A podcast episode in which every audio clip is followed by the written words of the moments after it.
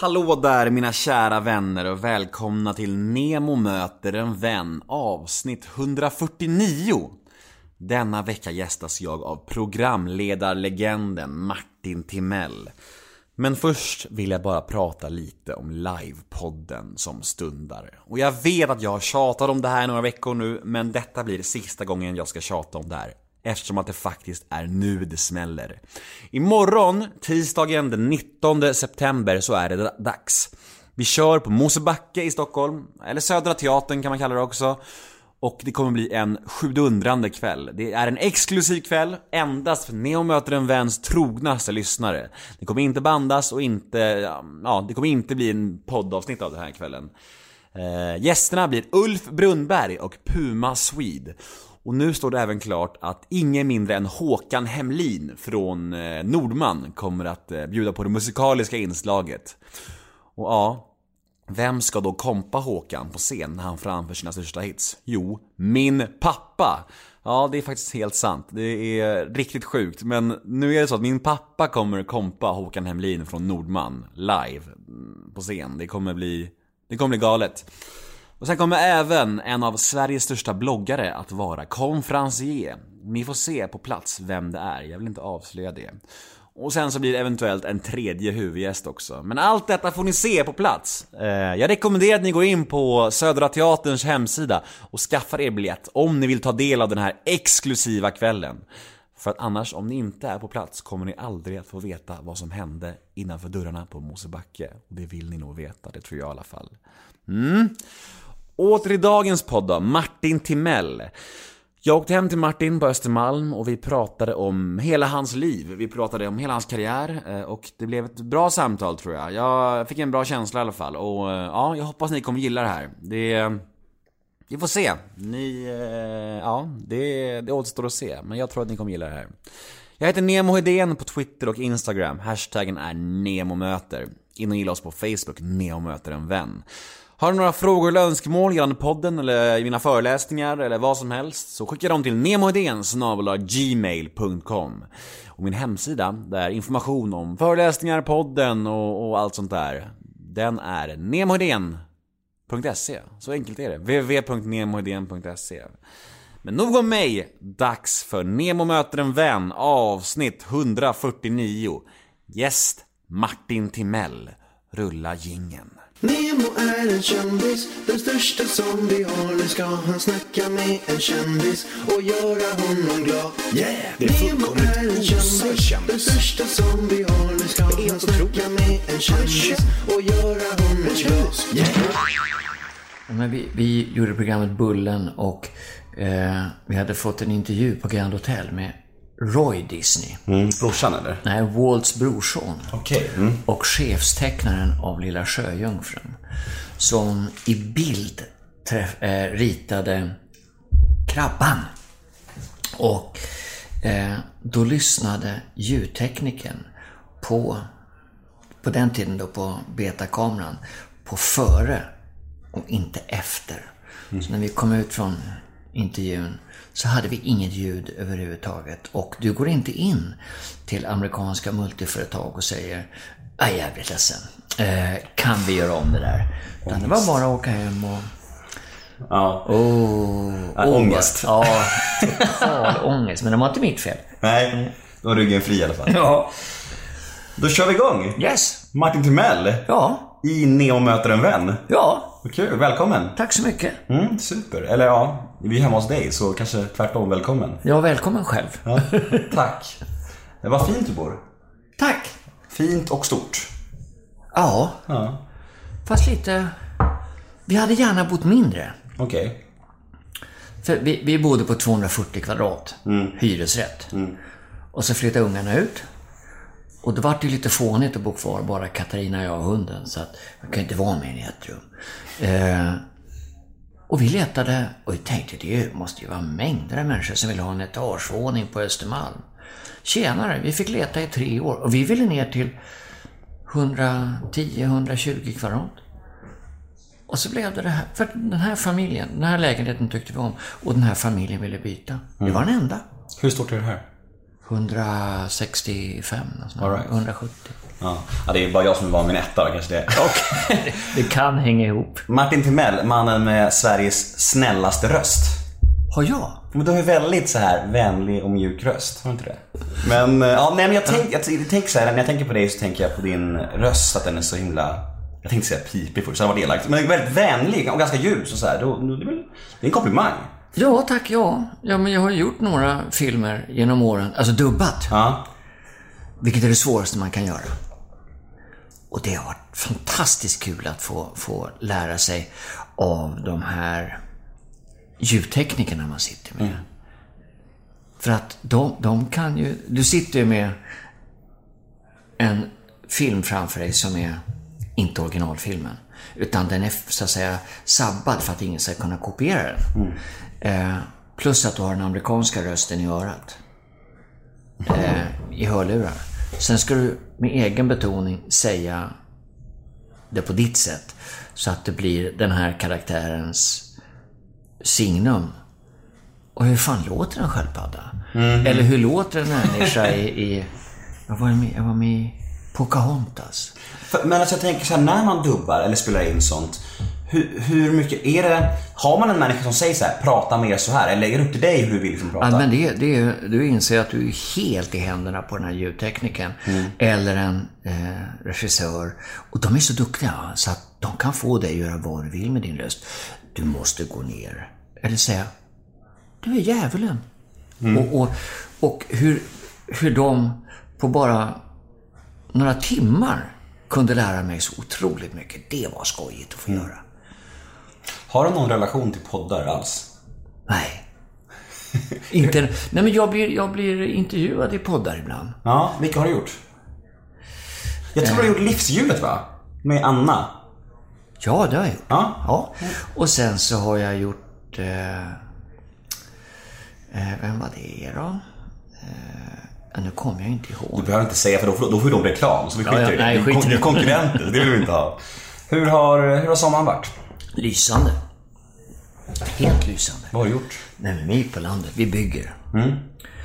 Så att du ser en del resultat här. Eh, och av framförallt odlingarna. Det är sådana här ålderstecken. Du odlar.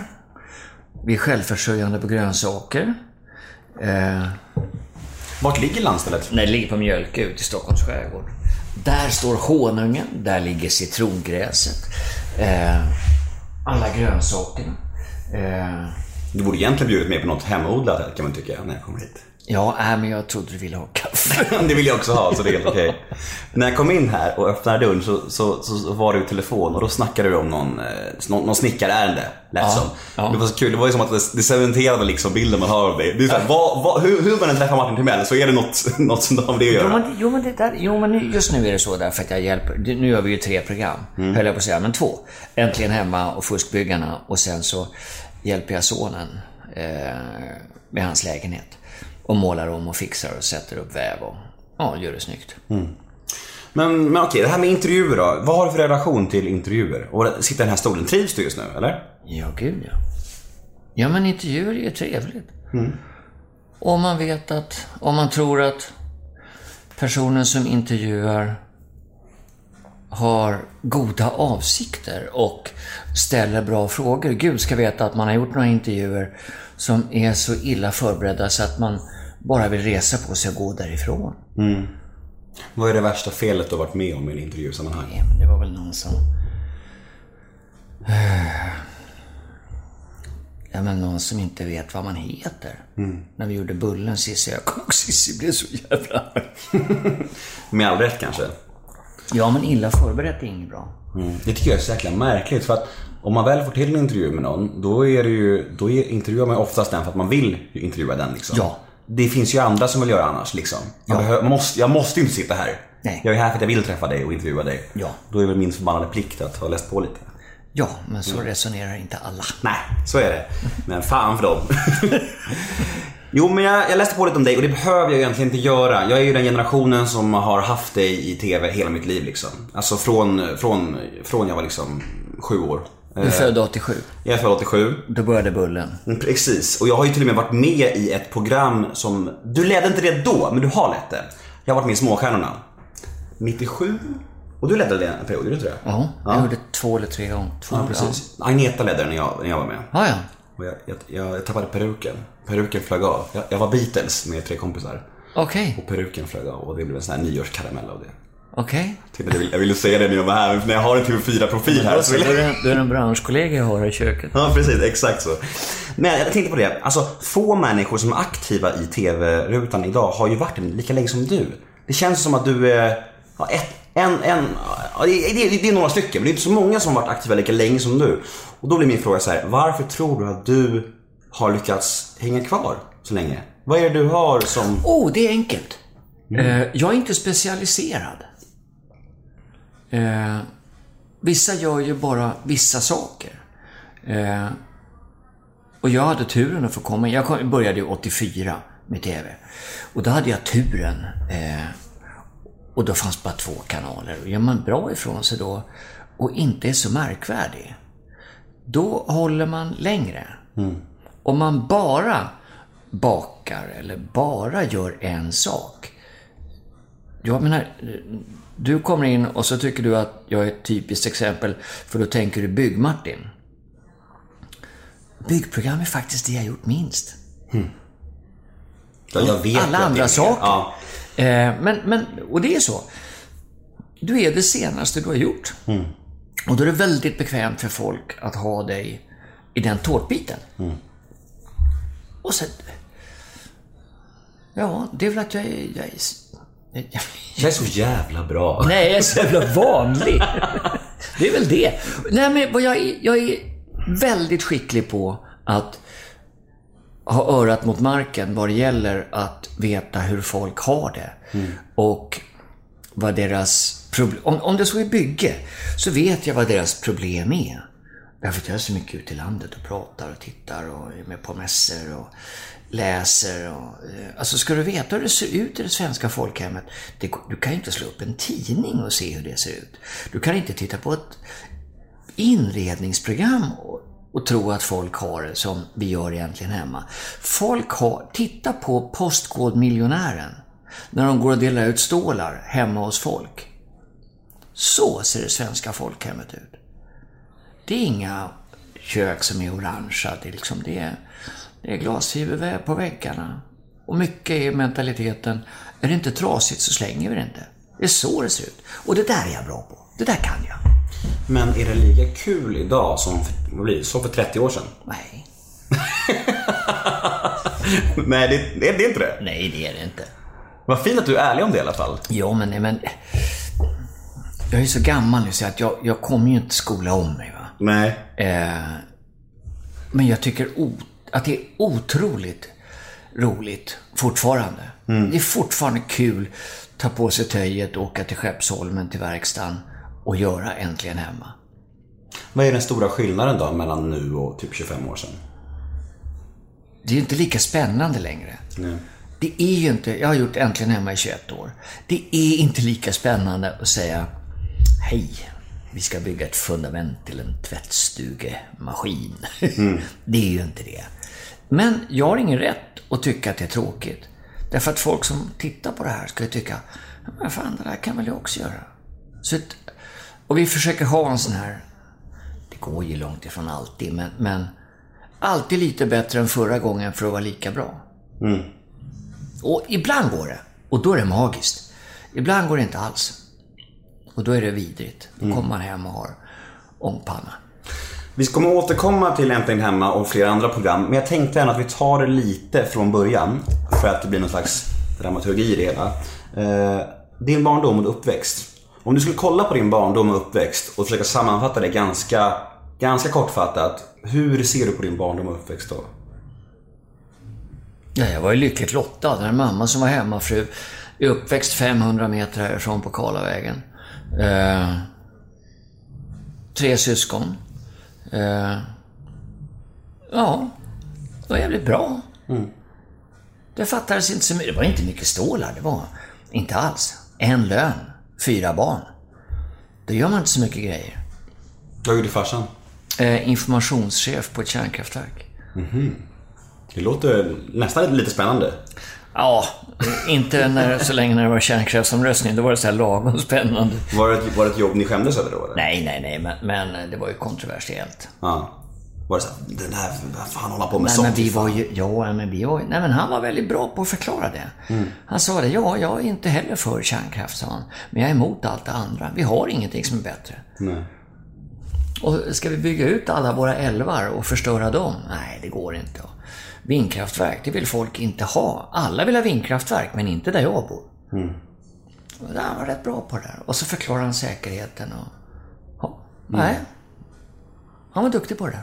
Han gjorde ett bra jobb. Ja, ja, ja. ja. Vem var du i skolan? Ja, en liten rolig räddjävel.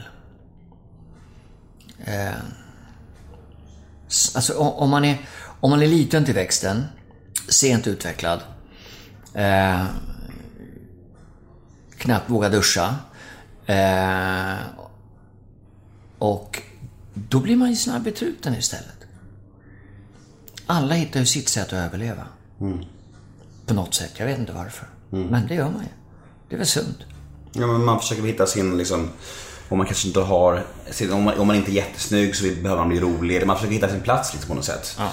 Och jag tror också att eh, folk, många jag intervjuar känns det som, många som är offentliga människor, de har nog det där att de, de var rappa i skolan och, de, och det hänger nog ihop med att de sen också blev offentligheten. Att de har bekräftelsebehov och vill höras, vill synas på något sätt i alla fall. Jo, jo, men alla som är i media eh, är ju exhibitionister. De som säger att de inte är det, de ljuger ju.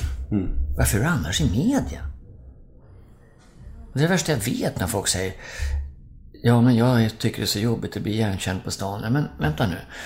Jag har kollat tidningarna, jag är nyhetsnörd. Det har inte stått någonting om att det ska vara en folkomröstning om att du ska vara i TV. Nej. Eller radio. Nej, det där är intressant. Jag har ju hållit på med det här ganska länge och jag har varit med om folk som blir så här, nej men jag, nej men jag vill inte synas i media, jag vill inte synas i intervjuer och så här. Och det är ju ändå människor som har sökt sig till offentligheten liksom. Det är ju ett aktivt val man gör. Att man är, alltså visst, om man är med i TV så, det är liksom, det är också så här, man vill ha kakan och äta den. De vill vara kändisar men ändå inte kändisar på något sätt. Ja, men jag, jag var och handlade häromdagen i Fältöversten och så frågade min fru, vart tog du vägen? Då har jag stått och pratat, jag gick och handlade på eftermiddagen för jag hade en ledig eftermiddag och då har jag stått och pratat med äldre damer i 45 minuter. De vill prata om Äntligen Hemma och de är svältfödda på någon att prata med. Ja, jo men precis. Ja, och så kommer de fram och så Oftast börjar det med att de tackar för programmen och sen så pratar man på. Känner du att du har en skyldighet då att prata med dem? Att du måste? Nej. Ja, ib- ibland. Men då... Det, är jag ensam så är det aldrig jobbigt. Alltså 99,9% av alla som kommer fram är ju vänliga.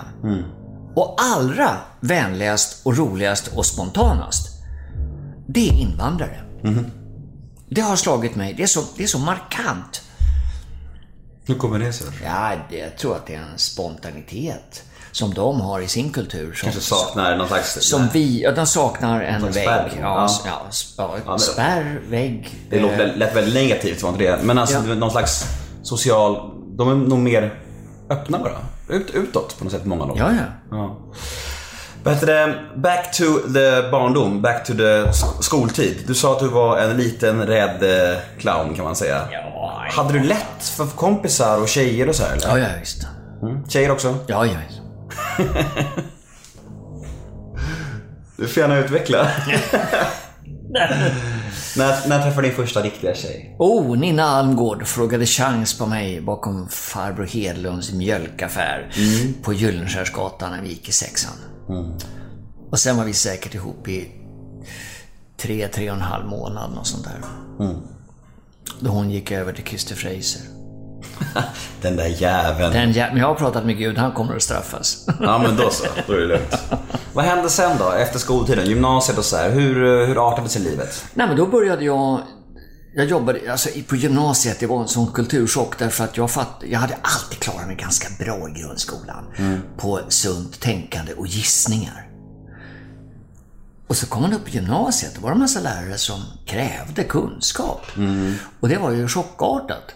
Eh, så det gick inte så bra. Så, i årskurs två i gymnasiet, då var jag inte där så mycket. Så då, då jobbade jag i kyrkan rätt mycket och sen fick jag jobb som församlingsassistent här i församlingen, Oskarsförsamlingen, när jag var eh, ja, 18-19 år. Vad hade du för drömmar här? här här Ja, ett tag så skulle jag ju bli präst. Men då kom jag överens med Gud. Eller vi kom överens. Nej, det är ingen, det är ingen bra idé. Har du Gud i ditt liv idag fortfarande? Ja, ja. ja, ja. Hur, har du några rutiner eller ber Nej, du ibland? nej, nej. Går du i kyrkan? Nej, nej, nej. Nej. Jag fick en förfrågan idag av eh, Marie Ledins mamma, Gudrun, startat någonting som heter Gula Änglarna. Eh, som tar hand om hemlösa på eh, Östermalm. Och det utökas, de är över stora delar av stan nu. Så Thomas Ledin och jag ska, gjorde förra året och ska återigen nu göra en konsert för Gula Änglarna i Oscarskyrkan. Och jag har nog inte varit i kyrkan sedan vi gjorde det förra gången och det var alltså i november förra året. Eller eh, är jag i kyrkan så ser det för mig själv. Man liksom bara... Gud vilket språk. Man liksom bara. Jag, Även du är formad av Ja. samtiden. jag brukar gå in i kyrkan och så bara sätta mig där. Så heter det. Ja, men det där är intressant hur man blir. Alltså, det är liksom, ja, jag pratar också sådär. Och jag tänker att jag vill inte prata sådär inför min dotter. När hon växer upp vill jag prata korrekt. Men jag pratar ju ändå så slarvigt ibland känner jag. Ja, jag med. Usch. Men jag, jag hörde det själv så det gläder mig. Ja, han rättade själv i alla fall. Okej, vi är vid, du är 19 år ungefär, du jobbar som präst. Nej, nej, nej, jag jobbar som församlingsassistent. Ja, präst låter finare. Ja, präst, präst, då måste man, då måste man vara prästvigd. Ja, just det. Ja, okej, du är i alla fall en eh, försa, heter det, församlingsassistent. Assistent. Man, man, är, jobb, man jobbar med ungdomar i kyrkan. du är i andliga rum. Andliga rum. Mm. Och hur fan han... du ser, jag är fan likadan jag. Jag pratar så här och så, och så vet jag att jag, jag vill så gärna skylla på att jag är småbarnspappa och, och så två timmar i natt. Men jag får inte skylla på det för det är så jävla ointressant för mina lyssnare att att höra det gnället. Äh, det är inget gnäll, det är livet. Det är livet. Jag är trött och jag är inte helt klar i munnen. Men så är Okej. det. Det får vara så. Eh, jo, vi sa, du är församlingsassistent. Hur halkar du in i TV-branschen? Vad hände? Nej, men jag, sen så eh, fick jag sparken från kyrkan. Varför? Därför att jag byggde en skateboardbana i källaren.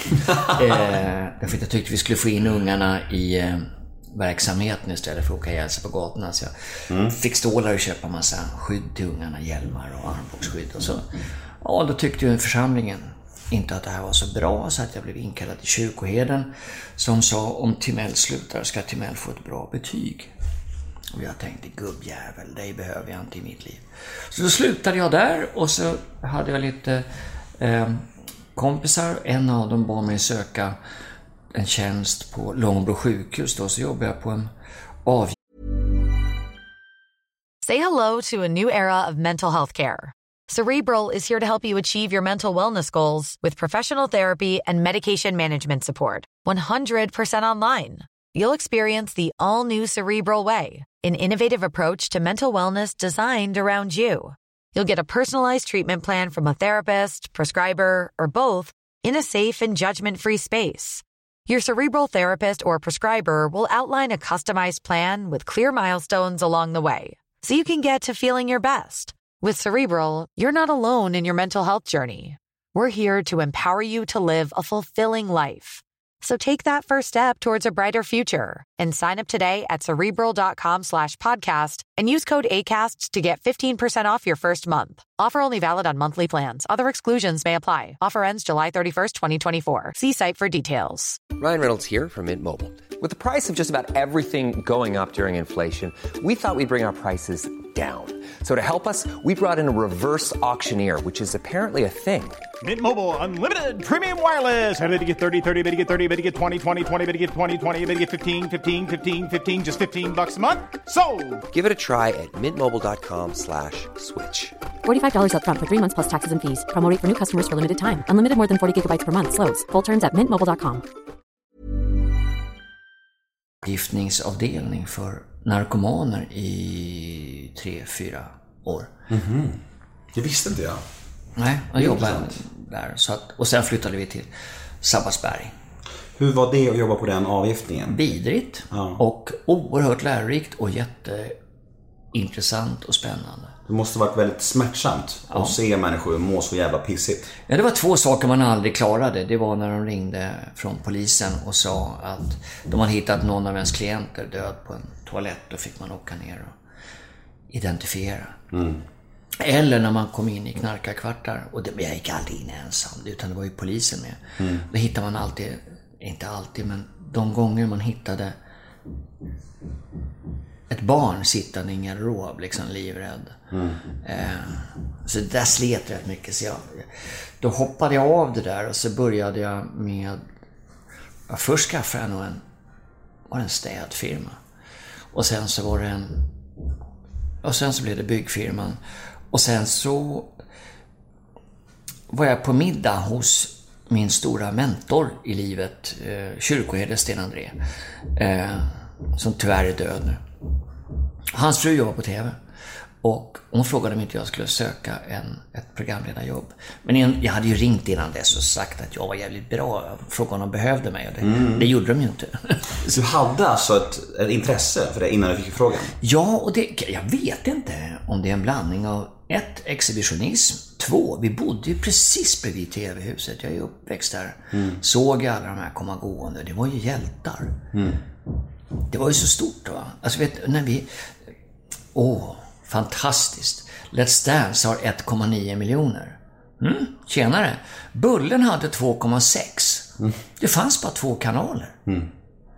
Det var så otroligt mycket enklare på den tiden.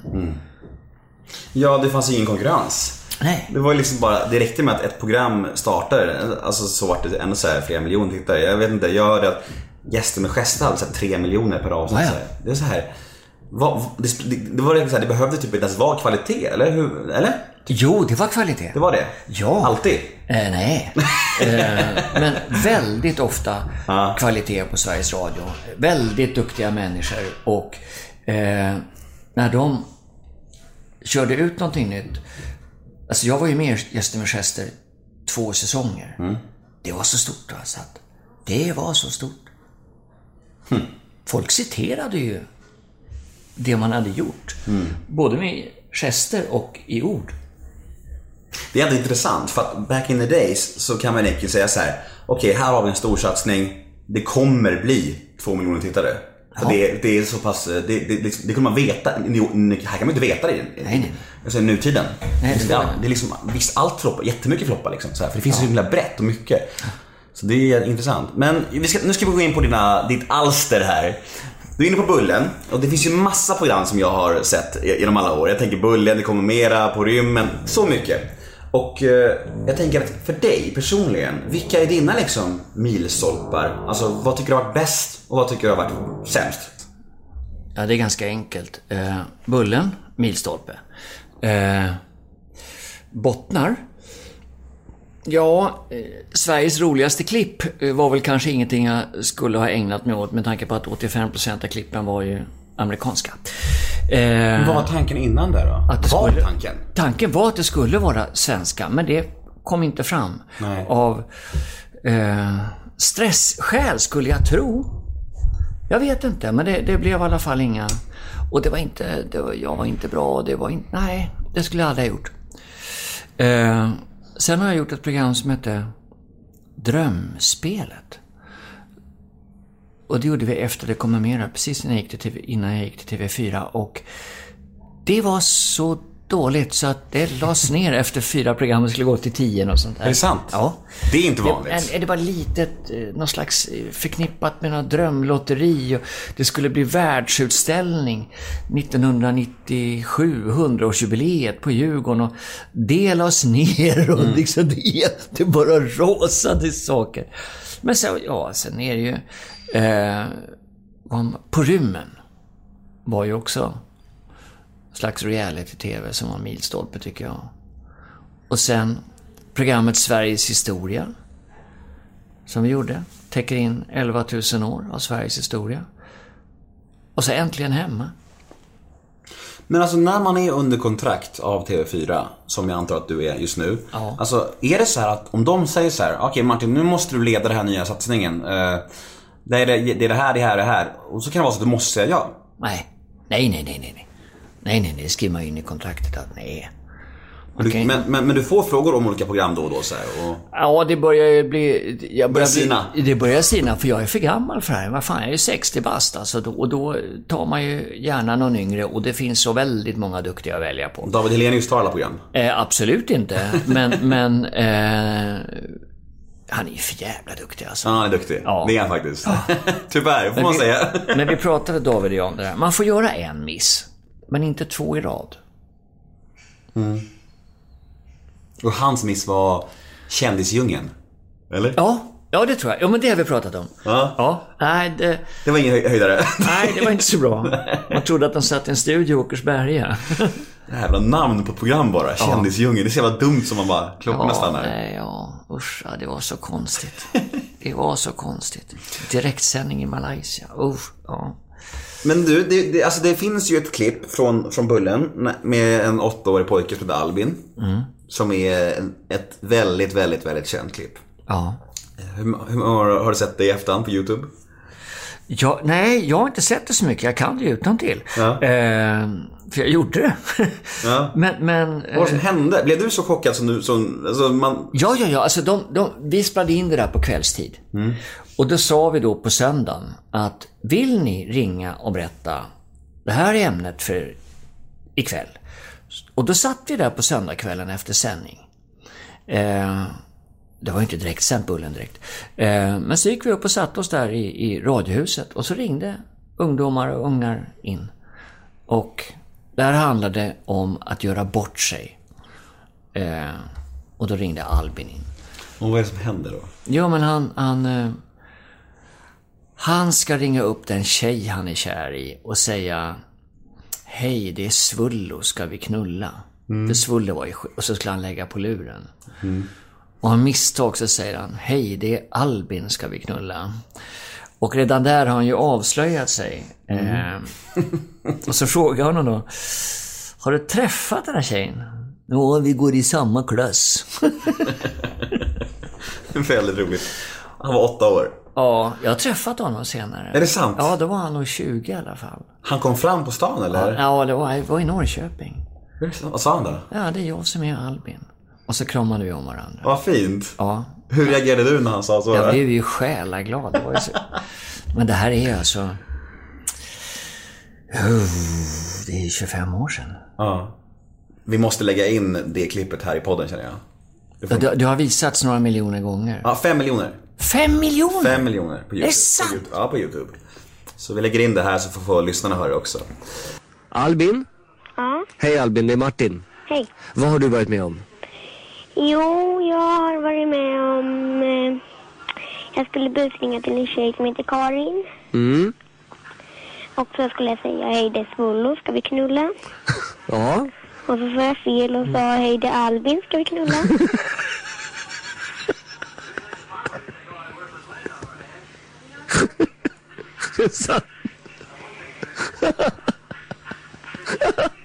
Albin, Mm. vad hände sen? Ja, sen började jag skratta så jag la på. Har du träffat den här tjejen senare? Ja, hon går i min klass. Vad sa hon dagen efter då? Ja, jag vet. Hon sa inte så mycket. Hon sa inte så mycket. Nej. Men det här var ju, det här var ju faktiskt väldigt roligt Albin. Mm. Du kommer skratta åt det här hela livet tror jag. Mm. Och jag kommer också skratta åt det. Men alltså det är också Bullen, alltså du var inne på det som en av dina toppar i karriären. Det är ju... Vilket jävla program det var. Ja. En gåta att ingen gör det nu längre. En gåta. Det är så en jävla stor del av eh, min barndom och det var liksom sådär... Det var fantastiskt. Vad, vad, vad tror du, som, vad tror du var, gjorde det så himla bra och unikt? Ja, det var ju att... Eh, det kan sammanfattas i en enda mening. Att vi berättade för ungarna, du är inte ensam. Det är allt. För alla som har sina kärleksproblem, om du är sent utvecklad, om du är olyckligt kär, om du har väldigt dålig hy, om du inte har några kompisar, så tror du att du är ensam i hela världen om det här. Och då sa vi, nej är du inte. Titta här ska du få se. Och så hade vi kloka människor som berättade hur det var. Och så gjorde vi de här brevfilmerna och eh, hade psykologen Margareta Berggren där och, och framförallt Monica André som drev det här. Mm. Mm. Du, vi ska prata lite om fuskbyggarna nu. Eh, det är många, jag la ju upp en bild på dig på mina sociala medier och sa att jag skulle intervjua dig och då är det många som frågar om eh, flera program. Men Fuskbyggarna är ett av programmen och folk är nyfikna på är allting verkligen på riktigt? Eller är det... det Du menar om Alltså galenskapen, alltså du vet... hur de bygger? Ja. Nej, nej, nej. Nej. Nej, det är ändå jävligare. Nej, vad fan. Jo, men det är det. Är det sant? Ja, ja, visst då. Det har aldrig fejkats någonting. Aldrig. Kan du lova det? Jag lovar på hedersord vid Gud jag svär. Ingenting har någonsin fejkats. Och jag vet, för jag är där först. Jag är där först. Eller ja, nu är jag där tillsammans med Anders. Men de tidigare säsongerna har jag alltid varit den som har gjort inspektionerna. Det är fruktansvärt hur folk gör. Man dränerar. Man åker dit med en traktor och så gräver man upp. Och så är folk inte hemma. Då gräver man bara igen och lägger inte ner rör. Bara skiter i det. Så de fick en egen vattenfestival i källaren. Det var vid första regnet. Då stod det en stråle rätt ut. Det fejkas aldrig. Vi behöver inte det. Men ni måste ju bli helt tokiga. Ja. På riktigt alltså. Ja. Alltså utanför kameran måste ni stå och skrika. Det är ju liksom, det är ju, det är ju, fan det är ju varför idiot. Alltså det är så här, man blir arg bara man tänker på det. Jo, men det- mesta beror ju på att folk inte... inte kan. Men det räcker ju med en verktygslåda. Så får du ju starta byggfirma. Jag menar, fan, går du till tandläkaren, du, du börjar ju inte konversationen med att säga Har du legitimation? Kan du det här? Utan du utgår ifrån det. Och så har folk drömmar. Och så är de naiva. Och så ska de göra lite bättre för sig och barnen. Och så tar de lån. Det är nästan så i, alla fall. Och så vill man inte se drömmen gå i kras. Och då betalar man lite i förskott. Fast man vet att man inte ska. Och så gör man fel ändå. Därför att man är mänsklig, man är naiv. Och det här utnyttjar de här svinen. Vilket är det värsta fall, ser man fall? Eller? Ja, fall, kan man vilket, säga. vilket är det värsta fall ni har tagit er an? Som du kan komma på? Eh, ja, det var en... Han var moderat politiker i, i Västeråstrakten, tror jag. Han, eh, han byggde huset på grunden utan att sätta fast det. Så att om det hade kommit en stormvind, då hade det kunnat blåsa av och döda henne. Alltså, men vi ser sådana saker som att det är inte klokt. Det är inte klokt. Det är livsfarligt. Ja, oh ja. Och förknippat med sådana enorma ekonomiska förluster för människor. Sk- Som skuldsätter sig för resten av sina liv och sen sticker de här grabbarna. Det är vi- vidrigt. Är det, är det alltid så här, alltså typ så här polska och, och östblocks... Nej, nej, nej. nej, nej, nej. Lika mycket, mycket, mycket svenska och... Ja, i vanliga fall så är det ju... Eh, men det har blivit mer, kan jag säga. Eh, men, men i vanliga fall så har det varit eh, svenskar i ledningen. Förlåt. Och sen så har de haft billig arbetskraft från östblocket. Alltså alla... I den ordning man kom in i landet har ju de skaffat sig egna slavar och längst ner på listan eh, ligger moldaverna. För det, alltså, vi hittade ju två stycken moldaviska arbetare som knackade på dörren när vi var hemma hos en familj i Sollentuna. De ville inte ha pengar, det hade de gett upp hoppet om. De ville ha mat. De låg och sov på nätterna under en pressändning i trädgården. Starkt alltså. Ja, det är vidrigt. Det är vidrigt hur man utnyttjar människor. Ja, knasig människosyn helt klart. Ja, men de, vill ju, de här människorna vill ju bara försörja sig själva och sina familjer. Och sen så finns det ju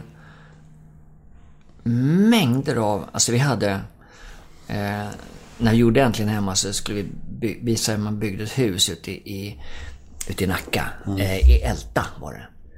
Och de här, det var en svensk kille, så var det en från Litauen och en från Polen. Alltså när, när vi stängde av kameran. Jag gick bara bakom de här grabbarna och tittade på dem. Jag har nog aldrig sett några skickligare killar. Jädrar vad duktiga. Så det finns ju Och Beijer Bygg har ju dragit igång en sån här vansinnigt korkad reklamkampanj att vi står på byggarnas sida.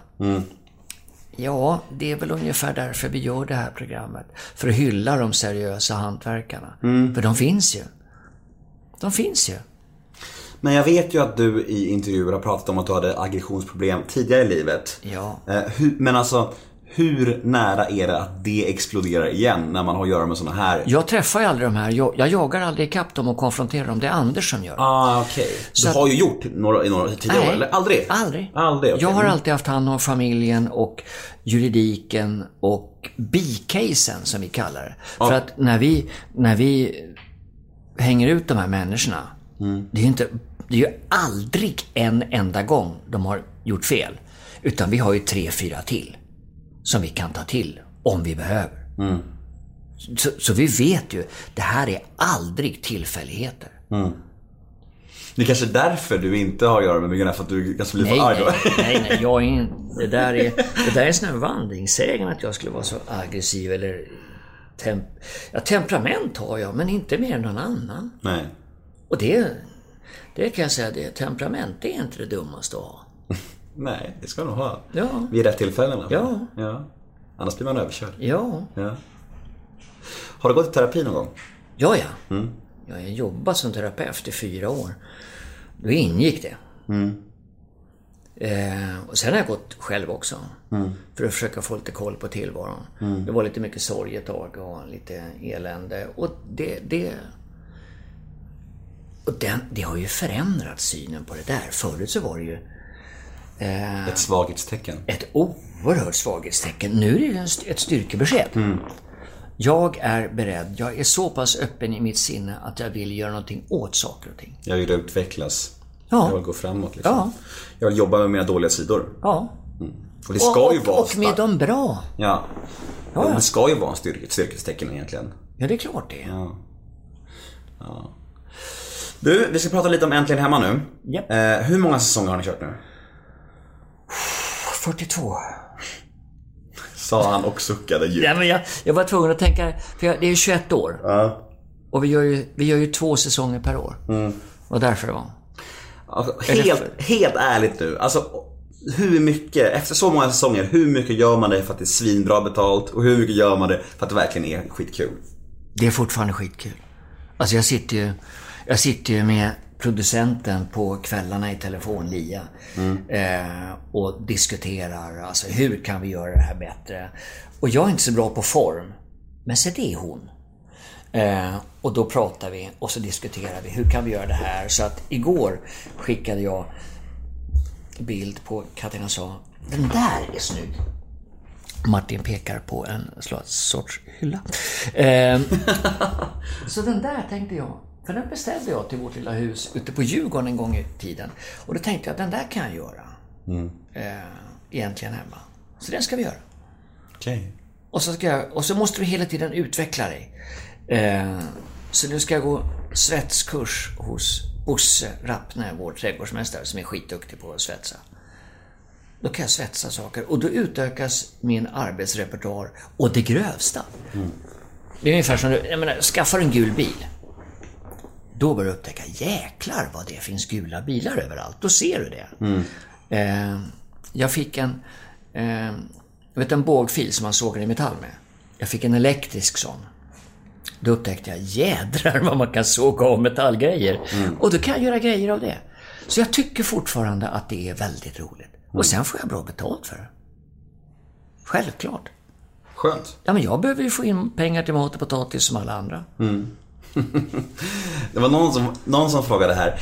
Jag vill, jag vill tillägga att det här är en blandning av frågor som jag ställer till alla. Frågor från lyssnarna och eh, grejer som jag är nyfiken på. Specifika frågor till dig. Så jag blandar ju i frisk lite bara så Ja, du ja. vet. Eh, det var någon som frågade så här. Hur kan du bli så andfådd av minsta lilla grej äntligen hemma? det är kul. Lite elakt tycker jag nästan. Nej, men... Förmodligen för att jag andas fel. Är det så tror du? Ja, plus att eh, om en hantverkare gör någonting, då är man tyst. Om du inte är målare. Men gör ett tungt jobb, då pratar du inte. Men jag måste prata hela tiden. Plus att jag har en mikrofon som sitter här. För att det ska höras bra. Eh, och då andas du rakt in i den mikrofonen. Och då hörs det mycket mer. Så så andfådd är jag inte. Nej. Men det hörs nog rätt mycket. För Det är flera som har sagt det. Är det så? Ja. Vadå så? Men hur mycket är du egentligen med och bygger i programmet själv? Allt. Allt? Ja. Om Är vi- det verkligen sant Martin? Ja. Är det det? Ja, ja, för fan. Okej. Jag har en kille med mig som heter Nick. Och ibland blir jag så, om jag ska skruva i 50 skruvar, då skruvar jag i 25 och säger Nick, nu får du fan skruva i resten.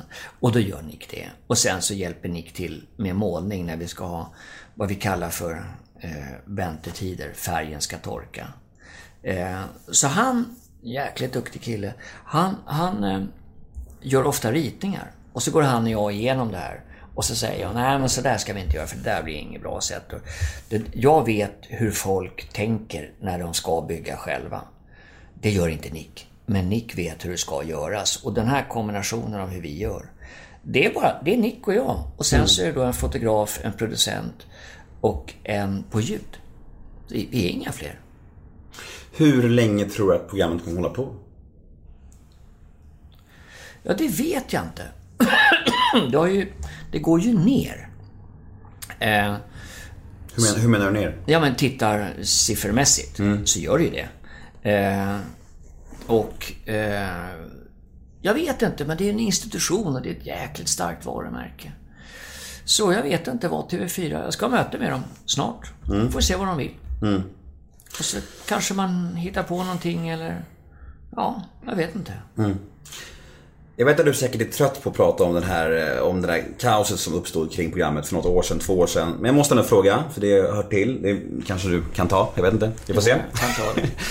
Eh, flera gamla kollegor, av Lulu Carter och någon mer, sa jag, kritiserade dig och produktionen och, och, och där och att du skulle styrt allting med järnhand och allt hur nu var. Alltså, när du hör något sånt, är det helt, är det helt främmande för dig? Eller kan du fatta vad jag menar? Jag har haft 450 medarbetare på Äntligen Hemma. Jag tror att det har varit eh, 40-45 programledare i rutan. En enda person har jag sagt, jag vill inte arbeta med den här personen. Det var en kille som eh, Say hello to a new era of mental health care. Cerebral is here to help you achieve your mental wellness goals with professional therapy and medication management support. 100% online. You'll experience the all new Cerebral Way, an innovative approach to mental wellness designed around you. You'll get a personalized treatment plan from a therapist, prescriber, or both in a safe and judgment free space. Your Cerebral therapist or prescriber will outline a customized plan with clear milestones along the way so you can get to feeling your best. With Cerebral, you're not alone in your mental health journey. We're here to empower you to live a fulfilling life. So take that first step towards a brighter future and sign up today at cerebral.com slash podcast and use code ACAST to get 15% off your first month. Offer only valid on monthly plans. Other exclusions may apply. Offer ends July 31st, 2024. See site for details. lyckades plocka fram det allra sämsta hos mig. Eh, hans jobb var att få mig att blomma framför kameran och han fick mig vara arg och var jävligt taskig mot mig. Och jag har sagt, det enda gången jag har sagt någonting till någon personal, om någon personal, jag eh, vill inte arbeta med honom. Ibland är det så, man kan inte gilla, han gillade inte mig, jag gillade inte honom. Punkt slut. I övrigt har jag aldrig tagit ett enda beslut. Det är TV4 som gör. Jag anställer inte folk. Jag avskedar inte folk. Det är ren lögn. Vad, man blir ju väldigt nyfiken på den här människan. Vad var det han gjorde som lockade fram det sämsta i dig tror du? Jo, vi stod på en brygga ute i Vaxholm och skulle visa hur man gjorde brygger. Och jag hade en underbar fotograf som hette Jens. Och det var sådär slutet på januari. Eh, det snöade, svinkallt. Och så... Då har han varit taskig flera gånger och sagt saker, så liksom bara elaka. Och då säger jag, ja men gud, nu vet jag, så här gör vi. Slå på kameran ska ni få se. Och då säger Jens, fotografen, ja när Martin säger så, då slår man på kameran för då blir det något kul. Och då säger den här killen, nej, när Martin säger så, då blir man bara jävligt orolig. Och då stannade alla upp och började titta på honom. Varför säger han så? Och det var droppen bara. Mm. Och det är inte så svårt, jag är inte så knepig att arbeta med. Nej. Men vad fan, vad, hade, vad, tror, vad tror du att han hade emot dig? Ja, men han hade väl någon... Han mådde väl inte så bra. Mm. Han hade väl... Jag menar, alla väl sitt skit. Mm. Men, men... eh, Vi vuxna människor som ska, som ska jobba ihop. Sen är det så att man gillar en del mer eller mindre. Eh, så är det ju alltid. Men jag har aldrig, aldrig, aldrig lagt mig i någon gång. Det kom ju bara ett, en propå från TV4. För att det har varit så från början. Martin är konstant och de andra har bytts ut. Det har TV4 sagt från början. Jaha. Har du, de här som kritiserar er, Lulu och inte, vad heter han? Jag vet inte, Bengt någonting heter han kanske? jag. Björn. Björn, ja precis. Har du haft kontakt med någon av dem efter? Nej. Ingenting? Nej. Vad skulle, hur skulle det vara att möta dem på gatan idag? Du, jag har lovat mig själv att aldrig, aldrig prata om gamla arbetskamrater eh, i media. Nej. Ja, det är okej. Ja, därför att jag, jag eh, tycker inte att det är en sån bra nivå. Nej. Eh, Det kanske blir geggigt bara. det blir geggigt och jag vet ju att jag inte har haft med det där att göra. Mm. Och TV4 vet ju det också. Mm. Och de säger bara så, ja, ja, ja. Ja. Jag har aldrig haft med det att göra. Nej, men då så. Då går vi vidare. Ja. Ja. du, jag vill prata lite om din fru. Jag fick ju träffa henne nu här. Ja. Det, ni är gifta va? Ja. Ja. Och har varit ihop i 30... Ett år. 31 år. Hur länge har ni varit gifta? 27. Hur gammal är hon? 50. 52. Hon är väldigt söt. Hon är så vacker så att... Ja. Ja. Ja, det, är, det är bra jobbat. Ja. Det var samma som när jag träffade, när jag spelade in Björn Skifs. Då, då, då, har du träffat Björn Skifs? Ja, gud ja. Och hans fru också. Ja. Hon är också väldigt söt. Ja. Så jag sa till honom med, gud vad bra jobbat. Så jag vill säga det till dig med, bra jobbat med din fru. Tack. Verkligen, men det är, man förstår ju varför ni är ihop med dem så länge. Om man säger så. Nu är ju inte utseendet allt, men det är ju det är ju plus såklart. Ja. Eh, Men eh, 30 år, 31 år, alltså. Vad tror du att nyckeln är till att få en relation att funka så länge? I vårt fall. Mm. Katarina, det är inte så många som sadlar om när de är 40 bast och har reklambyrå och blir arkeologer. Nej. Det är rätt, det är rätt modigt gjort. Mm. Jag hörde någonting, alltså det var så bra på radio idag. Eh, är du modig? Ja. Är du aldrig rädd? Jo, konstant rädd. Men om man gör det man är jävligt rädd för, då är man modig. Det tyckte jag var så bra. Mm. Klokskap som man lär sig när man börjar bli gammal. Ja, ja, men det är väl okej. Var rädd då. Men sadla om. Jag skulle aldrig våga göra det. Är det hennes mod som är det du älskar mest, mest med henne? Nej, att hon har det goda omdömet och älskar mig. Mm. Nej, men det blir, det blir ju så. Mm. Eh, jag kommer aldrig bli lyckligare med någon annan. Jag är så lycklig med Katarina så liknar ingenting. Det är jättehärligt. Det är jättehärligt. Mm. Har ni, hur... Jag tänker att när man varit ihop i 31 år så har man ju såklart haft eh, svackor och, kaos och sådär också liksom. Men hur, vad tror du nyckeln till att, ta sig igenom sånt liksom? När man känner att det är hopplöst i en relation? För ni har förmodligen haft jobbiga stunder också Ja, tänker men det jag. har ju alla, men vi har ju bestämt oss för att lägga energin på att komma ihop. Mm. Inte på att komma isär. Det går ju lika mycket energi, äh, det går mer energi på att komma isär tror jag. Mm, det gör nog det. Ja. Vad är hennes bästa sidor? Katarinas? Mm. Integritet. Förutom att hon älskar dig då, det, Ja, det får du in- inte säga. Integritet. Ja. Försök få henne att komma hit och prata ska du få säga tjenare. Jag tänkte, jag tänkte faktiskt fråga, kan man inte få henne att säga några ord om dig? Det tror jag inte. Det ska, gå inte in där. Gå inte in på den gatan, jag lovar dig. Hon är tvärtom mot dig alltså. Ja, ja, ja. ja. Tycker du att det är svårt att hitta balansen där? där att, att veta hur långt man kan gå i intervjuer och alltså hur mycket, hur mycket du vill släppa här liksom? Nej, men jag, vill, jag kan ju prata om mitt och Katarinas förhållande men det, det, det privata det behåller jag ju för mig själv. Mm. Eh, Men jag menar livet överlag. Alltså när jag frågar, frågar grejer. Tycker du att det är svårt att hitta balansen där? Och, nej, inte alls. Vad, vad, har du någonting som är tabu att prata om? Eller är det så att jag får fråga vad som helst och sen så säger du till om du Ja, men när man börjar fråga sådär som vad jobbar barnen med? Eh, och ungarna, för de, de har inte valt eh, en pappa som är nylle. Eh, Nylle, kul. Katarina har inte heller valt det. Nej. Eh, så att det... Nej men jag tycker inte att det där är så komplicerat. Svårigheten ligger i att vara personlig istället för privat. Jag menar, det finns ju delar som jag aldrig skulle berätta för i något offentligt sammanhang överhuvudtaget. Därför det, är- det är ju mitt och det är vårt. Och relationer med gamla kollegor.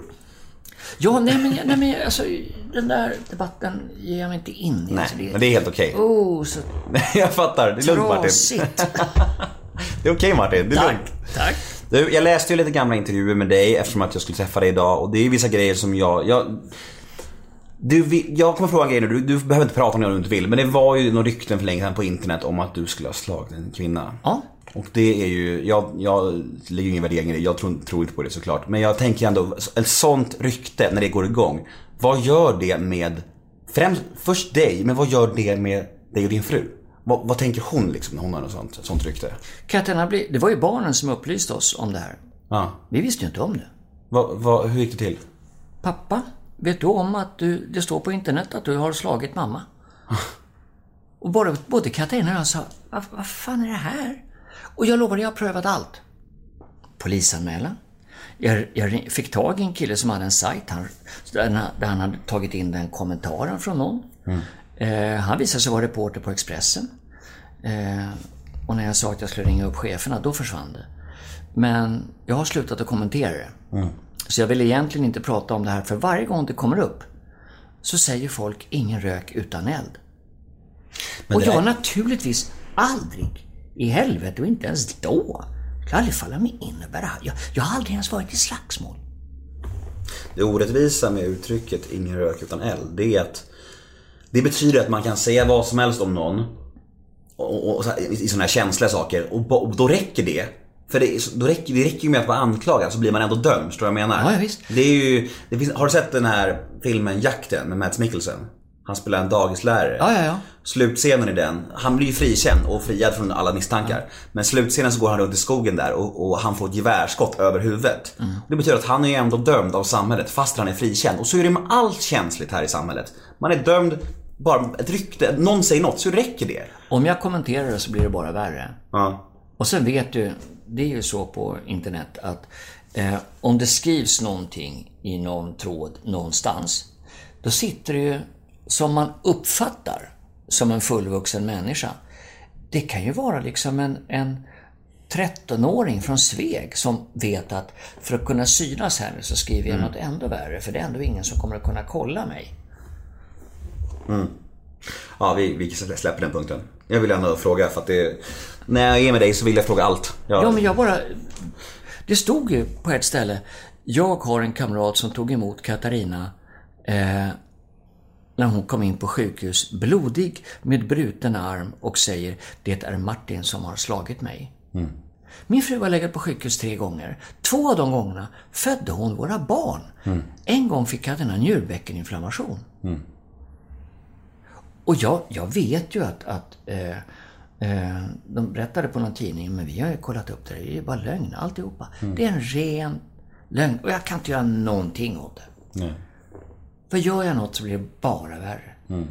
Men det är ju ingen som har vågat säga det till mig rakt i ansiktet, självklart. Utan det är bara rykten. Jag menar, min bror säljer ju kokain på, på Rish också. Och jag har använt kokain. Jag har aldrig ens blivit erbjuden kokain. Nej. Men det är sådär, man, man säger någonting och så blir det en vandringssägen och sen så fortsätter det och eh, så blir det liksom, ja då är det sanning då. Eh, nej, det är det inte. Nej, jag fattar vad jag menar. Ja. Ja, det är, det är svårt. Det är, jag fattar att det har, har varit knepigt. Men vi, vi går vidare, tycker jag. Eh, vad har du för relation till alkohol? Jag dricker inte vin.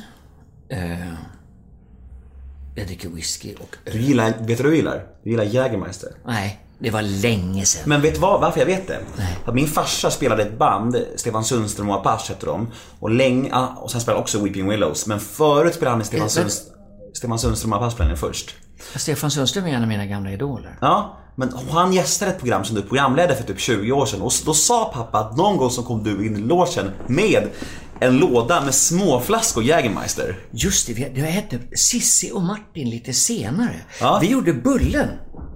I Bullen var det, jag eh, har mens, vad ska jag göra? Och sen gjorde vi programmet, jag får inte mens längre, vad ska jag göra? Och då var han med där tror jag och då ingick det, någon hade fixat det där, någon hade fixat såna här små, vad heter det? Miniatyrflaskor, jag kommer ihåg det. Ja. Kul att du minns det. Men pappa sa jag snackade med pappa igår, att jag skulle träffa dig. Då sa han så här. Fråga Martin om han minns att... ah, Fråga, nej, han sa så här, fråga honom om han fortfarande är så förtjust i de här små flaskorna Jägermeister. Nej, nej, nej, Han nej. kom in i vår loge med dem för typ så här 25 år sedan någonting. Ja, men då bjöd man alltid bandet som lirade. Ja. jag, jag var så stolt därför att min stora idol var ju med i ett program. Mm. Peps. eh, och hade släppt två låtar. Du förstår hur gammal jag är för att den stora grejen, det var första gången han spelade live. Och Mm. boy, vilket vackert väder. Ja, det är stort. Ja, det är stort. Fy fan vad stort alltså. Så idag så är det ingen mer Jäger. Nej, Öl. det finns aldrig en, finns aldrig en Jäger här hemma tror jag. Öl. Öl? Mm. Finns det nog inte heller här nu. Hur blir du när du är full? Eh, rätt sentimental. Men, men du säger att du... Du, du har aldrig provat kokain, ja, det, det, det, det, köper jag helt. Men har du någon relation till droger genom livet? Jag har provat amfetamin en gång i världen. Mm. Men det, det är nog 30 år sedan. Vad hände då? då? Eh, och jag har alltså gjort det en gång. Och jag vill minnas att det var 1900... Men gud, det är 27. Ja, 19... Nej, jag hade inte träffat Katarina. Och vi träffades... Det här måste varit... Nej men gud, det är 1982 kanske. Det är längre sedan. Gud vad jag är gammal. Ja. Men sen skulle jag... Alltså vi rökte ju, vi rökte ju hasch. Mm. Som gamla gardet gör. Japp. Ja. Och marijuana. Mm. Eh, men hasch var ju mycket vanligare. Marijuana fanns ju knappt. Eh, men jag skulle aldrig våga prova det nu. Aldrig någonsin. Därför att den här THC-halten, som är den halv, Mm. alltså hallucinogena delen där. Den är ju 30-40 gånger starkare har jag fått lära mig nu. Och eh, tänk att fastna i en sån psykos. Det Mm. sitter ju faktiskt folk på mentalsjukhus som har som jag besökte när jag jobbade där, som har rökt hasch en gång och aldrig kommer ur det. Mm. Jag skulle aldrig våga, jag skulle aldrig våga prova det. Aldrig. Mm. Nej, jag är väldigt trött på romantiseringen av, eh, av gräs och sånt där. Jag tycker det är, är trött på det. Folk bara åh, åh eh, weed är helt ofarligt. Alltså jag, jag köper inte det för fem öre. Men det är tycker- klart det inte är. Jag tycker, det- det är ju klassat av en anledning liksom. Ja. Det, men ja, det är, folk får tycka som de vill, det är min åsikt i alla fall. Men annars då, med ditt mående. När mår du som sämst idag? När har Martin Timell ångest? Oh, om, eh, om det är knepigt i livet och klockan är halv fyra och jag inte kan somna. Det är inte kul. Vad, hur kan det vara knepigt i livet då, till exempel?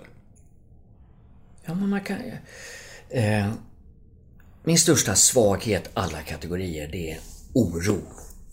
Eh, därför att ett... ett eh, alltså man brukar säga att i, i ljuset så spricker alla troll.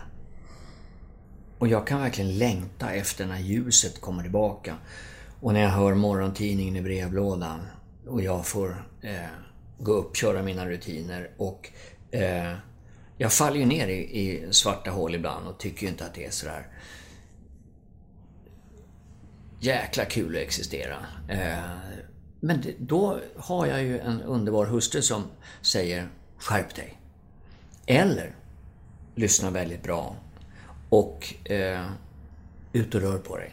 Mm. För fysisk aktivitet, det hjälper. Efter, efter, efter tre kilometer så är problemen inte så stora. Mm. Efter en halv mil så kan man känna när endorfinerna kickat in. Vad håller jag på med? Mm. Men det där är ingen garanti för att det kommer eh, inte kommer tillbaka. Men det, det, det är knepigt tycker jag. När har ditt mående varit som värst under livet? När är det alltså din djupaste svacka? Ja, det är samma med, vi hade en period där när, när eh, Katarinas föräldrar dog och mina föräldrar dog. Eh, tre av dem inom ett lopp, inom ett lopp av ja, två år tror jag. Mm. När var det här? Början på 00-talet tror jag. Det gick in i ett mörker båda Ja, det, nej, nej, inte Katarina. Jag gör. Mm. Jag gör. Hur blir du då? Fruktansvärt sorgsen. Och sen ska det ju gå upp. Eh, jag kommer ihåg pappa låg för döden. Eh, då skulle vi spela in ett program som heter Deal or No Deal. Då gick producenten och eh, en annan tjej som hade cateringen där. Gud, jag har glömt den. Helena. De gick, eh, jag bara grät. De eh, vallade runt mig i studion där. Eh, och pappa låg på Stockholms sjukhem. Eh, Anders var där så att jag ringde honom hela tiden. Och sen ska du stå där. Två timmar senare. 500 i publiken. Mm. Hej och välkomna. Fan vad bisarrt alltså. Det är en bisarr situation. Mm. Och så åker du direkt därifrån till sjukhuset och avlöser Anders. Eh, Det är en bisarr situation och det, där, det, det sliter. Men det... Ja, du har inget val då eller hur? Nej, måste nej, Du har nej, kontrakt. Du, ja. Nej, inte kontrakt. Det, det, det, gäller, det kallas, de kallade det för att de så, sa att det var det mest professionella de har sett. Mm. Eh, själv tyckte jag att det var extremt själsdödande. Mm. Men någonstans när du står mitt uppe i det här eh, så, så förs- är det skönt att den här sorgen får försvinna ett tag. Mm. Och då, då, då funkar det. Det är konstigt hur man funkar tycker jag. Mm. Men det gick. Har du nära till gråten?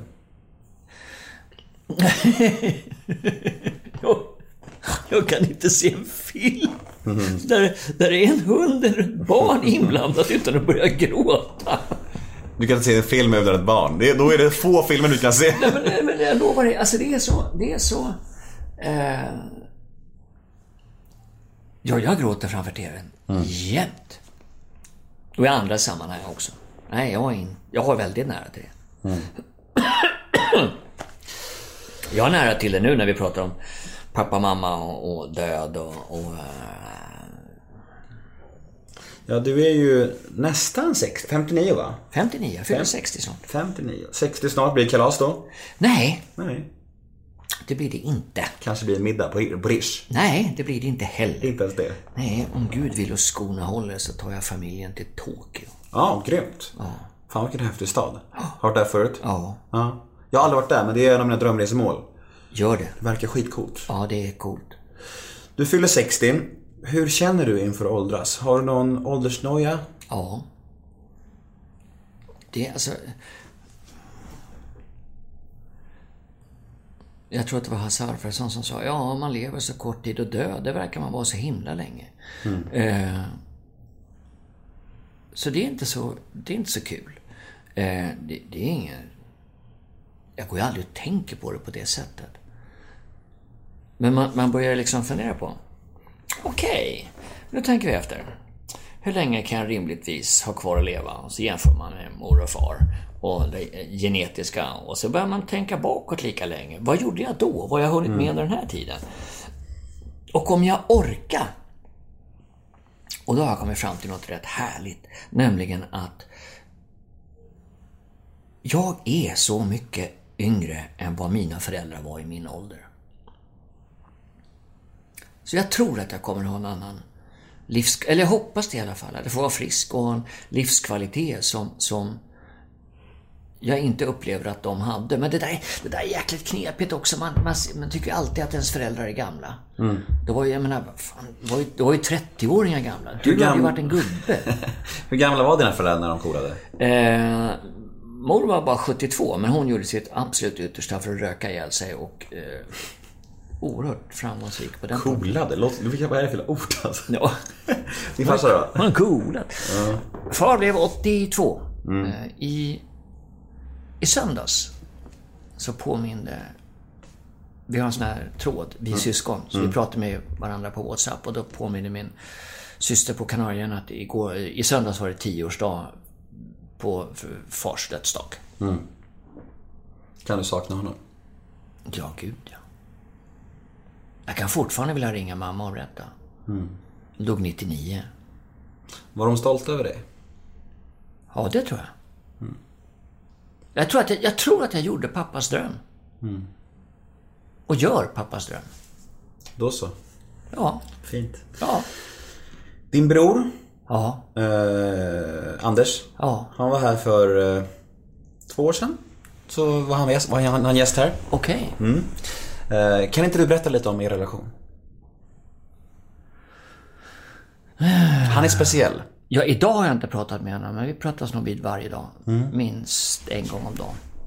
Han är speciell. Ja.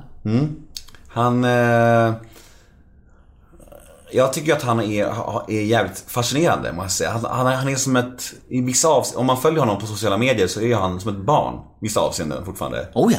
Eh, men är han likadan privat, skulle du säga? Alltså, är, har han ett seriöst lugn också, eller är han alltid flamsig? Han har ett seriöst lugn. Jag lovar dig. Och framförallt, jag brukar ju alltid skryta om honom som den skickligaste restaurangman jag någonsin har sett. Eh, och eh, Katarina och jag satt och kollade på TV i somras. Då gick det två program om Tore Wretman. Som ju lustigt nog då skapade Rish och Teatergillen. Och så berättar han sin fantastiska livshistoria om när han var i USA, kom hem i krigsfartyg och fastnade i, i, i London och, och de andra blev nedskjutna där i skaden eller sänkta. Men hur han startade Rish och vad han tänkte, hur han gjorde. Och det är det min bror gör. Han går ju aldrig på, kommer in ett par. Då går han fram till kvinnan och säger, du har klippt dig. Vart tror du hon vill gå nästa gång? Det finns ju världens bästa tv-serie, Cheers, som har vunnit hur många priser som helst. I vignetten där så sjunger de Don't you wanna go to a place where everybody knows your name. Where everybody knows your name. Om Norm, som sitter på ändan där borta och dricker öl, om han kommer in och alla inte ropar Hi Norm, då går han ut igen och så kommer han in tills de ropar Hi Norm. Och det, så är Anders på... Jag har aldrig varit med om en människa med ett sånt kontaktnät. Så han är en bra affärsman, men... Nej men det där gör han bara för att han vill att folk ska trivas. Det är ingen affärsverksamhet. Jag tror aldrig Anders tänker i ekonomiska banor annat än vid direkta löneförhandlingar. Som alla andra.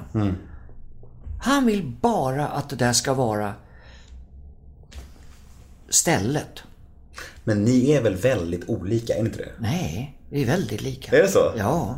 Förutom att jag inte håller på med sociala eh, medier och eh, kan vid lämpliga tillfällen lägga ifrån mig min telefon. Vilket Anders börjar göra nu. Du har inga sociala medier alls, eller hur? Aldrig. Nej. Nej, men jag kanske ska börja. Kanske. Kanske. Kanske det ska vara kul. Jo, jag bloggar åt, skriver om bygge i, åt eh, Bolist, ett byggföretag. Mm. Men då skriver jag om bygge. När bråkar du och Anders? Och vad är det om i sådana fall? Ja, jag kan säga senaste gången vi bråkade. Ja, alltså menar du vanliga familjegräl? Ja, men jag vet inte. När var det osams På riktigt? nej, alltså osams är vi nästan... ah, Jo, jag gjorde honom riktigt ledsen faktiskt därför att han har tagit över våra föräldrars sommarställe. Och så bara... Och jag är ju också väldigt känslomässigt bunden till det där och han sket i det rätt mycket. Så jag sa det, du håller fan på att göra om vårt föräldrahem, sommarhem, förä, våra föräldrars sommarställe till en jävla crackhåla. Det ser för jävligt ut där inne. Och då blev han riktigt ledsen. Eh, och då sa jag att då, då hjälper jag dig istället. Och, men då tog han tag i det där själv. Och nu har han gjort det så fint. Så att det, det, det är finare än det någonsin har varit. Ja, det är därför han håller på och odlar och har sig på sin Instagram där och lägger upp filmerna. Nej, och... nej, men, nej, nej, det är nog att han ska bli pappa och har blivit lite äldre. Men han, innan dess, alltså för flera år sedan, så började han göra i ordning det där med hjälp av hantverkare. Ja, det är så fint alltså. Mm. och, men vi är inte så mycket osams. Nej, skönt. Och så umgås vi väldigt mycket på somrarna. Eftersom han bor två minuter därifrån. Mm. Han känns ju som en snäppet hårdare festare än vad du är, om man säger så. Nej, det är han inte. Ja, ni kanske- Eh, nej, men han är inte... Han är... Eh, Han kanske också har lugnat sig. ja, det är klart han har. Nu ska han bli pappa. Mm. Efter 24 år. Från förra gången. Det, kan vara, det är ett mellanrum alltså, kan man säga. Ja, det kan det är rätt. Vi har ett år mellan våra barn han har 24. Ja, shit. Hur känns det? Du ska alltså bli farbror igen? Igen. Ja, fint. Det är jätteroligt. Ja. Hur är du som pappa? Eh, extremt lojal. Extremt lojal. Eh, Överbeskyddande? nej. Eh, men ungarna vet att jag dödar för dem. Mm. Det vet de. Och eftersom jag var så rädd när jag var liten, rätt mycket, eller väldigt mycket, så svor jag på att mina barn, säger jag nu, därför att det är min papparoll, det är våra barn, eh, ska aldrig behöva känna den här rädslan. Ska aldrig behöva känna den här osäkerheten. Så jag tror att jag har ingjutit ett väldigt starkt självförtroende. Sen har jag nog varit för hård mot ungarna i uppfostran mellan varven. För jag tycker att det ska vara ordning och reda. Mm. Eh, men, eh, Men är du... men de har nog tackat mig, de har, eller jag, de har ju tackat mig efteråt för det när de blev äldre. Mm. Men är du, har du skämt bort dem mycket? Jag bara, bara, skämma bort, Mm. vet jag. Har du köpt någon bil till dem? Nej. Vad är det dyraste du har köpt till dem? Ja det, ja, det måste bli lägenhet. Eller man, Ja, har- men man har hjälpt till. Ja. Men, Skjutit in en, en har handpenning. All, jag har aldrig känt mig så rik, någonsin, som... För när Katarina och jag träffades, vi hade ju inga pengar. Nej. Och jag hade bara skulder. Eh, efter att jag blivit blålurad av folk. Eh, men jag har aldrig gått i konkurs. Jag har gjort rätt för mig i alla lägen. Eh, Det var någon som frågade det faktiskt här. Fråga honom om han, om han har konkat på något företag någon gång. aldrig. Är det sant? Yes. Ja, också bara ett rykte då. Ja, ja, ja det är ett rykte. Nej, vi hade enskild, vi kan ta det. Vi hade enskild firma. Eh, och min kompanjon bestämde sig för att eh, syssla med andra saker. Droger och sånt där. Eh, och där satt jag med alla skulder. Och det var jag som var ansvarig för det, för att han vägrade att betala eller göra rätt för sig. Eh, och jag har varit uppe i fyra olika förhandlingar om personlig konkurs. Och jag lovar, där gäller det att kunna prata. Och sen arbetade jag av det där. Och betalade tillbaka vartenda öre. Vartenda öre. Skönt. Ja, det, det är jag nog... Det är jag extremt stolt över. Så jag har aldrig konkat överhuvudtaget. Men när vi, när vi, skulle åka till Australien, tror jag det var. Och eh, då hade vi rest med ungarna rätt mycket. Och, eh, och då ska man åka med... Vi, vi åkte via Bangkok.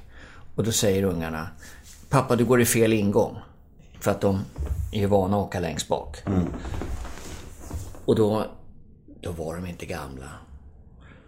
Och jag, nej, jag går i rätt ingång, kom nu. Och då hade jag för första gången haft råd och för vi skulle åka till Australien. Mm. Köpt business class-biljetter. Mm. Och så rik och se den glädjen i deras ögon när de Får vi välja filmer? Får vi göra det? Mm. Så rik har jag aldrig känt mig. Och kommer nog aldrig göra heller. Nej, för det blir också så här. Rikedom blir ju... Det blir väldigt snabbt blasé, väldigt snabbt vardag liksom. Alltså du vet, då- har- du precis fått råd med det. Nu, om du gör det nu så är det inte samma sak. Liksom. Det, Inte riktigt. nej, nej precis. Fast Det- jag, jag kan fascineras av det fortfarande. Ja. Att jag... jag eh, eh, Men det är kort, det är kort brintid på lyx. Förstår du vad jag menar? Alltså du vet, det är första gångerna så jag har sett det sen bara ja, men jag vet att jag, jag har gjort något fel med barnen i alla fall. Därför att jag har ett stort intresse för bilar. Mm. Eh, och jag har ju en gammal Jaguar E-Type. Mm. Från 1965. Mm, schysst. Ja, den är så vacker va, så att det liknar ingenting. Och jag säger ju till ungarna, men herregud, ta den, låna den, kör! Upplev körglädjen i en analog bil. Skulle- nej, nej, nej, nej, nej. De vågar inte eller? Ja, först säger de, nej vi vågar inte. Lägg av, det är ju inte det det handlar om. Nej men det är lite jobbigt att säga till dig, vi tycker inte det där är så kul. Stackars Martin. Jag har närt ormar vid min barm. Nej men de, de är inte alls intresserade. Nej. Hur mycket snusar du? Jag ser nog att du tog en prilla. Ja, ja, nej men det här är inte snus. Nej, vad det här är istället för snus. Okej. Det är sån här Sonic och när jag sitter och pratar med dig så måste jag ha såna och det, det är därför att jag ska sluta snusa. Det går jättedåligt. Ja, ja. Ja. ja. men det är inte helt lätt. Nej. Nej. Nej. Hur, men hur mycket snusar du vanligtvis då? Jag snusar inte, jag använder det här. Ja, men innan det där då? Jaså, ja, men det var ju kanske en... Jag snusar ju sån här... eh, En del kallar det ju inte snus, det är... Vad heter det? Generalportion Mini White. Mm. Därför att det kan man ha inne hela tiden, det syns inte på inspelningen. Nej, nej. Eh, och det gick det, äh, kanske en halv dosa per dag. Ja. Du, vi var inne på det förut, det här med att du blev stannad i affären och så får snacka 45 minuter med några tanter och sådär och att du är oftast helt okej med det. Eh, men det här med att vara offentlig människa då. Du har ju varit rikskändis i princip i liksom 25 år. Alltså du, du syns i miljonprogram vecka efter vecka efter vecka. Hur trivs du i rollen som offentlig människa? Jättebra. Ja. Kanonkul. Du anar inte mycket fördelar man får. Jo, det kanske du gör. Lite kanske. Ja. Men jag, inte, inte alls i samma utsträckning som du såklart. Nej men, nej men, nej, men ja. Men, men alltså, men är det så här, är det, när folk kommer fram på stan, är det alltid härligt eller kan det vara så här, kan det ruttna också? Alltså jag tycker inte att jag har någon rätt att ruttna. Nej. Då har jag fan valt fel jobb. Som du var inne på förut, Ja, i offentligheten. ja. Jag gillar ju det. Eh, och folk, folk är så vänliga och vem, vem vill inte mötas av vänlighet? Och så snäll, jag älskar snälla människor. Jag tycker att det är så härligt med snälla människor. Det är så fint. Och bortglömt. Så om man vill ta en selfie med Martin Timell, då får man det? Det kan du ge dig på. Ja, bra. Ja, men jag hade ju jag hade en liten... Numera får man ju sällan skriva autografer. Ja, det har blivit selfies eller? Det är selfies. Och då var det en liten kille på en mässa som kom fram. Och så sa han, skulle jag kunna få din autograf? Ja, han var jätteliten den här killen. Och jag skriver rätt fult, men jag skriver fort. Det har man fått lära sig när man är på sina mässor. Och så säger jag till honom, ser du vad det står här? Att, förlåt att jag skriver så fult. Och då vänder han sig om till sin pappa. Och så ropar han, pappa, pappa, står det Ernst här? Ja, för fan. Åh, jag, jag, jag hade typ fått ångest av det. Det är lite mörkt ju. Nej, det var jätteroligt. Mitt ego hade skadats då. Nej. Får man bjussa på. Ja, nej men alltså folk är så vänliga och så är det så kul att stå och prata. Och så märker man då... Det var så kul i Fältöversten igår när vi stod och pratade, jag och en dam. Och det här var precis vid bankomat. När jag kom ut till mataffären. Så var det precis vid bankomaten. Ja, det var en annan kille som stod där bredvid och som hörde vad vi pratade om. För jag var lite upprörd på henne, för jag sa till henne, hon hade tagit ut pengar ur bankomaten, så du får inte ställa din Dramaten bakom dig två meter sådär. Det, det, det, du får den stulen. Och så började vi prata. Och då, mitt i alltihopa, så började han komma och så helt plötsligt stod tre människor som inte kände varandra och snackade med varandra. Och var väldigt, och väldigt trevligt. Och massa, det sades massa klokskap och, och de delgav mig eh, sina erfarenheter av, av eh, glädjen med att bo i ett land där man slipper vara orolig för att eh, bli dödad för han hade bott utomlands i Sydamerika. Och, ja, det, var, det var skithäftigt. Mysigt. Ja.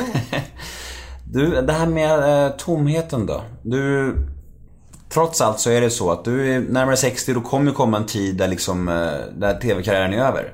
Och du har sagt i intervjuer att Varför du är en då? människa. Ja, precis. Jag vet inte, det kanske inte behöver vara så. Det, det, det har du rätt i. Men, men alltså...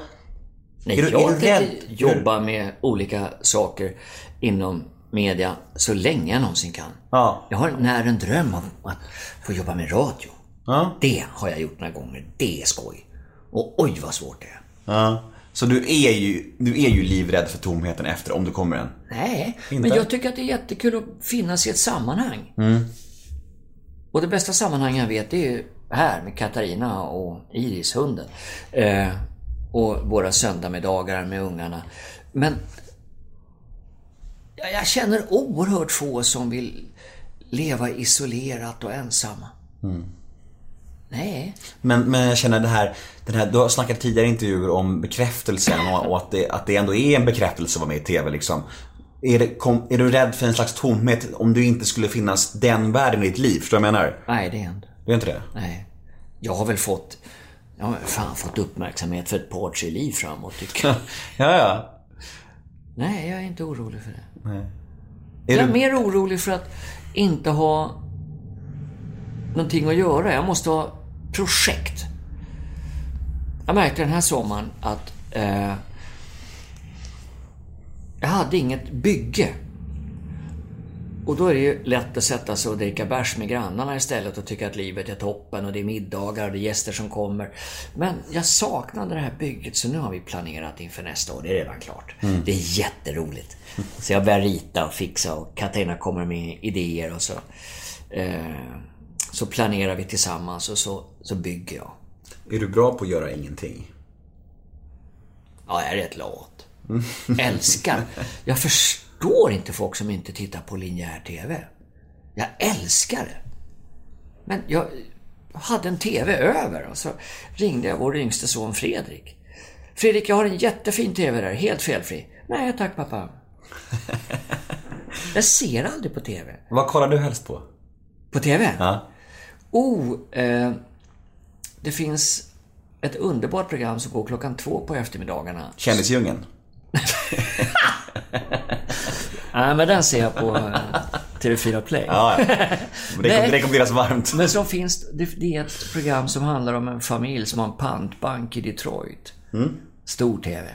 Eh, och sen tittar jag, både Katarina och jag tittar med stor glädje på Big Bang Theory. Eh, som jag tycker är något av det mest geniala serier som har gjorts, åtminstone när det gäller manus, men utmejslade historia. Det är, det är så skickligt gjort. Och sen så ser vi, vad, gud vad tittar vi på mer? Eh, Leif GW, förstås. Eh, missar sällan Uppdrag granskning. Eh, Du nämner GV och GV är faktiskt med i vårt nästa segment här.